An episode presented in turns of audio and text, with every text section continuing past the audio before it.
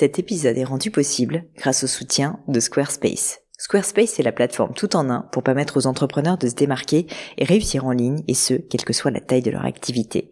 Pourquoi est-ce que j'ai choisi Squarespace comme sponsor du podcast? D'abord parce que je sais qu'ici vous êtes très nombreux à entreprendre, avoir un podcast ou un projet qui nécessite d'être valorisé sur un site web. Et que Squarespace propose des outils vraiment simples d'utilisation pour avoir un site beau, propre et efficace en un minimum de temps. Quelques exemples de fonctionnalités, des templates de sites web personnalisables et adaptatifs pour créer des sites beaux et design en un temps record. L'outil email, le nerf de la guerre pour développer votre activité et communiquer avec vos clients. Ou encore leur outil SEO intégré pour émerger sur Google sans être un produit métier. Alors si vous voulez donner à votre business toutes les chances de se développer, je ne peux que vous recommander d'aller sur le site squarespace.com. En plus, Squarespace vous offre moins 10% sur votre première commande de site web ou de domaine avec le code Pauline. N'hésitez pas et rendez-vous sur squarespace.com, code Pauline.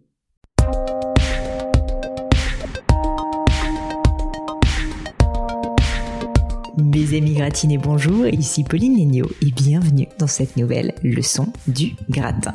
Aujourd'hui, je suis avec Emmanuelle qui est d'origine malgache. Elle s'est passionnée depuis quelque temps pour cette merveilleuse île et a décidé de lancer sa marque de cosmétiques basée à partir d'huiles d'essentiel issues de Madagascar.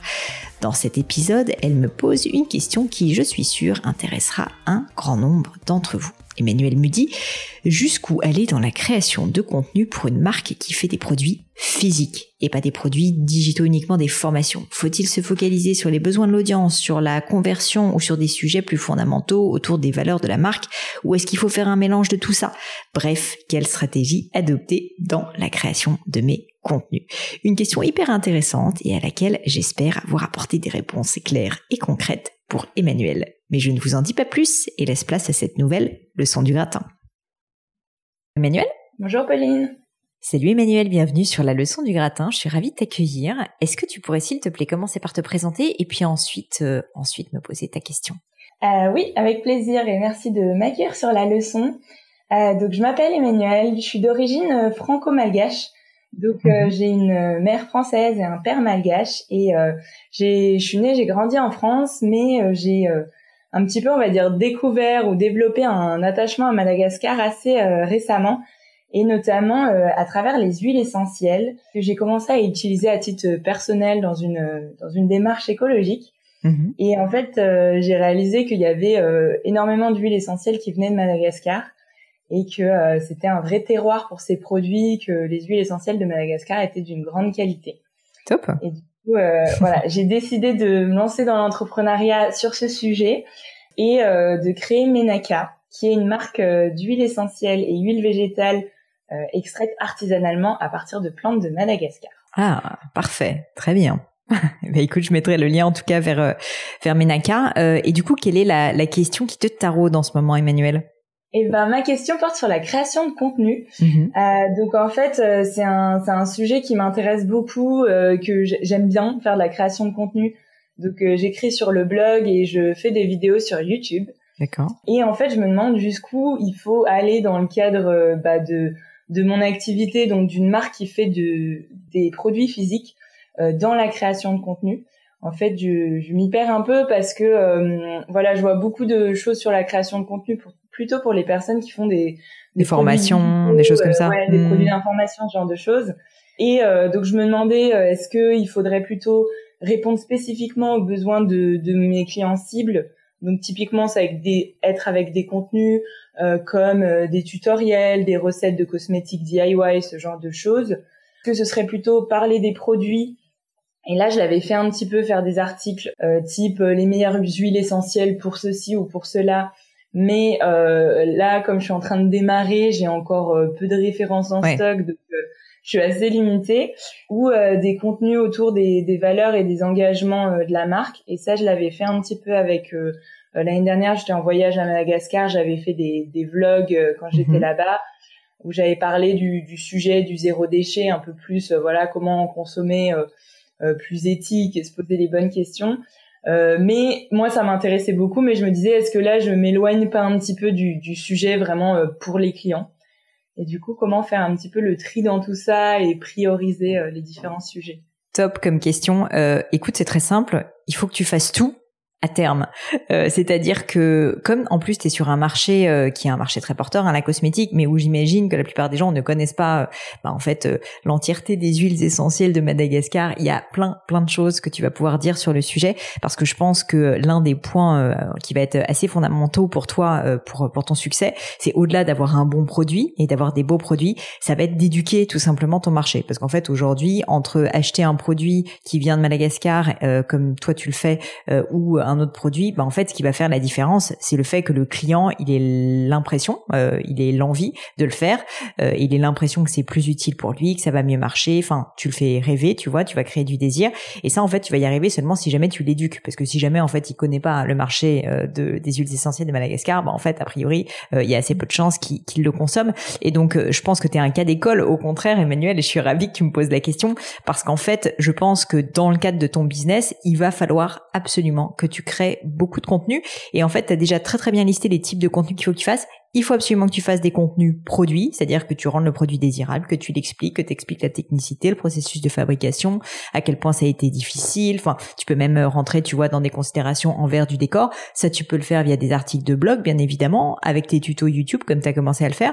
Mais pourquoi pas aussi sur Instagram, par exemple, ou même sur LinkedIn, où tu peux raconter, tu vois, l'envers du décor de la création d'un de tes produits. Même si t'as pas 150 000 produits, si tu veux, même si tu en as deux trois, ben rien ne t'empêche de faire régulièrement des posts euh, sur Instagram par exemple qui vont valoriser tes produits, les mettre en valeur, les montrer et expliquer surtout en quoi euh, ils sont différenciés. Donc ça c'est la première chose et c'est une évidence qu'il faut que tu le fasses parce que pour l'instant t'as peut-être pas une très grosse communauté, mais avec le temps, ben ta communauté elle va venir, notamment grâce aux autres contenus dont on va parler, c'est-à-dire les contenus plus pédagogiques, informatifs, parce que du coup tu vas leur apprendre quelque chose. Donc ça, ça va peut-être donner envie aux gens euh, de de, bah, de te suivre et de suivre ta communauté. Mais du coup ensuite quand tu auras en plus des contenus, tu vois, sur tes produits, bah, du coup, ils comprendront pourquoi tes produits sont aussi pertinents et pourquoi tu te donnes autant de mal, euh, du coup, pour valoriser euh, le, territoire de, Madagascar. Donc ça, c'est le, c'est le premier type de contenu, faut absolument le faire.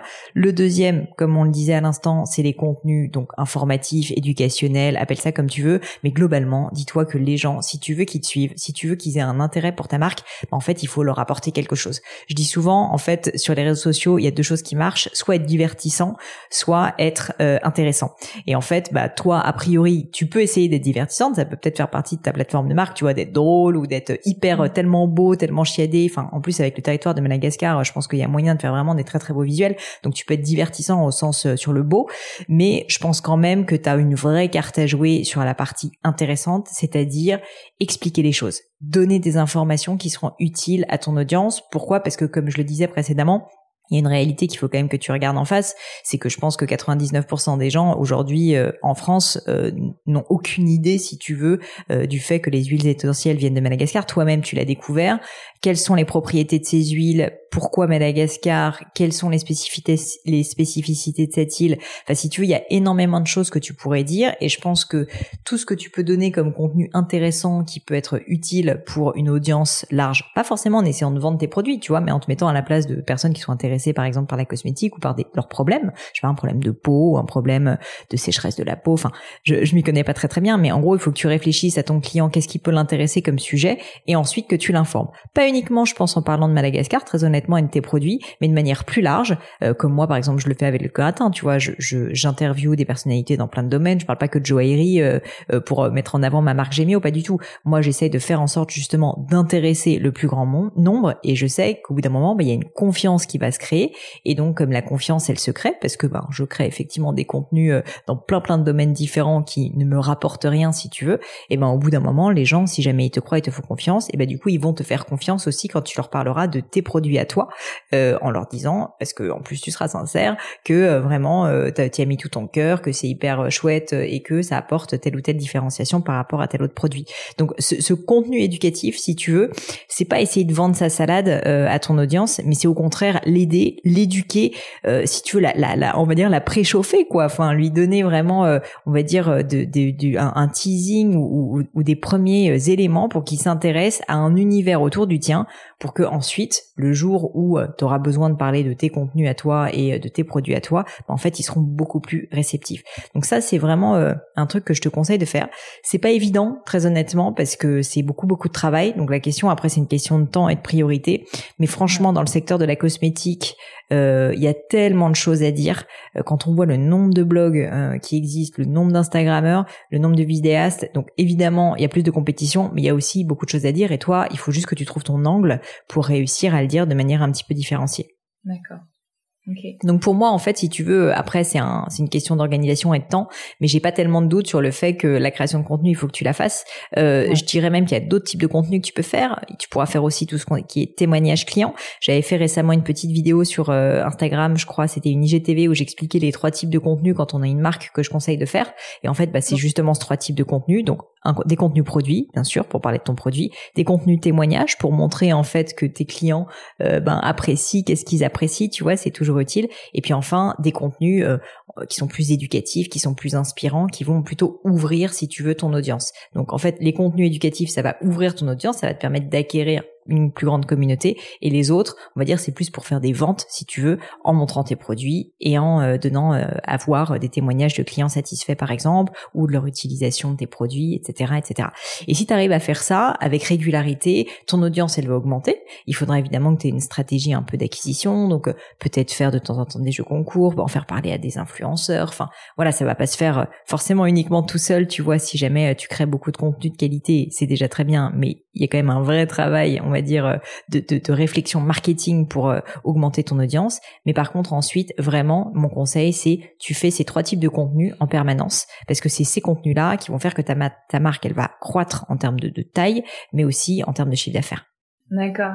Et du coup, est-ce qu'il y aurais des, des pistes pour euh, prioriser ou ce serait vraiment, mettons, un sur trois ou peut-être choisir, enfin, qu'il y a des, des, canaux qui sont plus adaptés hmm. à est-ce que par exemple dédier la chaîne YouTube à euh, tout ce qui est tuto euh, et ouais. peut-être sur le parler plus de la marque Exactement, ouais, complètement. Bah, disons que je dirais qu'aujourd'hui, comme tu en es au début, si je me trompe pas, euh, la priorité assez claire, c'est euh, les contenus éducatifs. Donc tes produits, tes produits en deux et ensuite les témoignages, parce que j'imagine que si tu en es au début, les témoignages, t'en as pas non plus 150 000. Donc l'idée, c'est de commencer en fait par donner vraiment toutes les personnes qui me disent comment je crée une communauté, Pauline, bah c'est simple, tu commences par donner donner, donner, donner, et un jour tu vas recevoir en retour. Mais il faut arrêter de se dire euh, un sou pour un sou, euh, un œil pour un œil, tu vois, je donne et ensuite j'espère avoir quelque chose en échange. Ça n'est pas comme ça que ça marche. La confiance, elle s'acquiert dans le temps, et donc il faut que tu assumes que tu vas donner, donner, donner gratuitement de ton temps, de ton énergie, de ton savoir à ton audience et que un jour plus tard, euh, ça va peut-être mettre même un an, hein, eh bien elle va euh, t'en être tellement reconnaissante que ensuite elle te fera confiance et donc euh, elle elle sera la, première audience prescriptrice de et, et, acheteuse de, de, ton produit. Mais donc tout ça pour te dire que ton attention elle doit être pas mal concentrée sur les contenus éducatifs. Effectivement, ça se fait beaucoup sur YouTube. Ça, l'avantage en cosmétique, c'est franchement t'as as énormément de territoire à explorer sur YouTube, Instagram évidemment. Franchement, ça peut être assez intéressant aussi que tu le fasses sur LinkedIn. J'en parle souvent de LinkedIn euh, sur mes réseaux sociaux parce qu'en fait, il y a quand même aujourd'hui une réalité, c'est que LinkedIn a une portée organique qui est très forte, beaucoup plus que sur Instagram. Donc ça veut dire que tu peux assez facilement atteindre beaucoup de monde gratuitement. Sur Instagram, et une réalité, c'est que c'est plus difficile. Je pense que Instagram, faudra peut-être que tu envisages de sponsoriser certains de tes contenus au début. Euh, ça coûte pas très cher, hein, mais tu vois, tu peux dire euh, que tu veux augmenter la portée de, de, tes contenus si jamais tu vois que c'est des bons contenus et qu'ils plaisent bien pour que plus de gens les voient Sinon, en fait, ça va être restreint si tu veux ta communauté qui est peut-être pas très grande pour l'instant. L'avantage que tu as, c'est sur YouTube et sur LinkedIn, euh, les, deux euh, les deux plateformes, si tu veux, vont pousser au-delà de ta communauté euh, tes, contenus. Donc c'est quand même une chance. Ça veut dire que tu vas pouvoir montrer à des personnes que tu connais pas, qui te connaissent pas, tes contenus, juste parce que dans le cas de YouTube, bah, ils sont liés à certains mots clés, tu vois, qui sont tapés. Il faut quand même se dire que YouTube c'est majoritairement un, un, moteur de recherche. Hein, ça appartient à Google. LinkedIn c'est pas vraiment par rapport aux mots clés, c'est plus qu'en fait va dans l'algorithme le pousser à des gens euh, qui euh, qui eux-mêmes euh, sont dans la communauté de ta propre communauté et donc ça va faire un espèce d'effet boule de neige et donc tu peux tout à fait avoir une audience assez large finalement qui va voir tes contenus et qui pourtant que tu n'as pas payé tu vois pour le faire. Donc donc je dirais que ça c'est peut-être les trois leviers sur lesquels j'investirais le plus. Après c'est sûr que c'est du temps. Donc à toi de réfléchir à un planning éditorial Théoriquement, je t'avouerais que il faudrait que tu arrives à faire un post Instagram par jour et peut-être un post LinkedIn par jour. Pas obligé de le faire le week-end, mais en tout cas au moins cinq fois par jour, ça serait top. Et d'autre part, euh, sur YouTube, à toi de voir, mais je pense qu'une vidéo par semaine, ça serait canon. Après, c'est énormément de travail, donc ça dépend aussi de si tu une équipe, si tu as le temps de faire d'autres choses. Euh, je me rends pas compte, tu vois, ton ton, ton opérationnel, euh, comment comment il se gère aujourd'hui. Donc euh, c'est un choix qui est pas qui est pas évident à faire de ce point de vue-là. il faut toujours prioriser, mais disons que je, peux vraiment te conseiller de le faire parce que crois-moi, si tu arrives à construire une communauté et ça viendra, mais il faut que tu sois patiente. Ça va mettre du temps, ça va pas mettre un mois, ça va pas mettre deux mois, ça va plutôt mettre un an euh, avant que tu aies une vraie communauté. Mais un an, si tu es consistante et que tu fais ce que je te dis, c'est-à-dire que tu postes vraiment tous les jours sur Instagram, sur LinkedIn et, euh, et, une fois par semaine sur YouTube, ça va forcément venir. Mais c'est juste que ça prendra du temps. Donc à toi de voir si jamais aujourd'hui tu as envie, euh, envie d'investir ce temps dessus. Personnellement, je te le recommande parce que je pense que je pense que ça te sera très utile et ensuite ça sera des atouts, euh, des piliers sur lesquels tu pourras construire le reste de ton entreprise parce qu'en fait ça tu ne le perdras pas, tu auras ces communautés. Mais mais voilà, c'est c'est clair que c'est un arbitrage à faire si tu veux par rapport à d'autres choses. Ouais. OK, tout à fait.